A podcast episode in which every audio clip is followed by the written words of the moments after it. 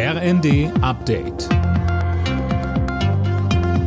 Stündlich neu auf den Punkt informiert. Ich bin André Glatzel. Guten Morgen. Die E U-Mitgliedsländer befassen sich heute mit einem neuen Sanktionspaket gegen Russland. Im Fokus steht dabei ein mögliches Ölembargo. Ein Vorschlag der E U-Kommission sieht vor, dass die russischen Ölimporte innerhalb von sechs bis acht Monaten gestoppt werden. Ausnahmen soll es für Ungarn und die Slowakei geben.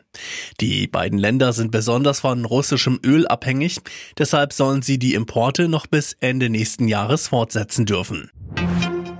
Die russische Armee hat wieder den Westen der Ukraine beschossen. Aus Lwiw werden Raketenangriffe gemeldet.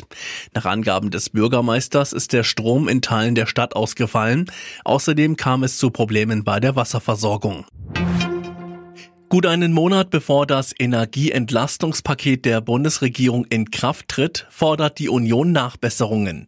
Das Paket sei nicht zielgenau genug, so Unionsfraktionsgeschäftsführer Thorsten Frei bei N T V. Was nicht geht, ist, dass ausgerechnet Gruppen wie Studenten, Rentner oder Geringverdiener im Grunde genommen außen vor bleiben. Also was ich verlange, ist mehr Treffgenauigkeit von einem solchen Energieentlastungspaket. Es geht also darum, dass diejenigen, die einen besonders schmalen Geldbeutel haben und unter den steigenden Preisen besonders leiden, dass die auch in besonderer Weise in den Blick genommen werden. Deutschland hat alle natürlichen Ressourcen verbraucht, die bei einer nachhaltigen Nutzung für das ganze Jahr zur Verfügung stehen.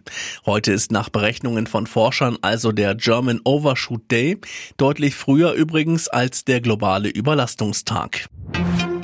Der F C Liverpool steht im Finale der Fußball-Champions League. Das Team von Trainer Jürgen Klopp setzte sich am Abend bei Villarreal durch. Der Endstand drei zu zwei. Im Finale muss Liverpool dann entweder gegen Manchester City oder Real Madrid ran. Alle Nachrichten auf r n d punkt d e.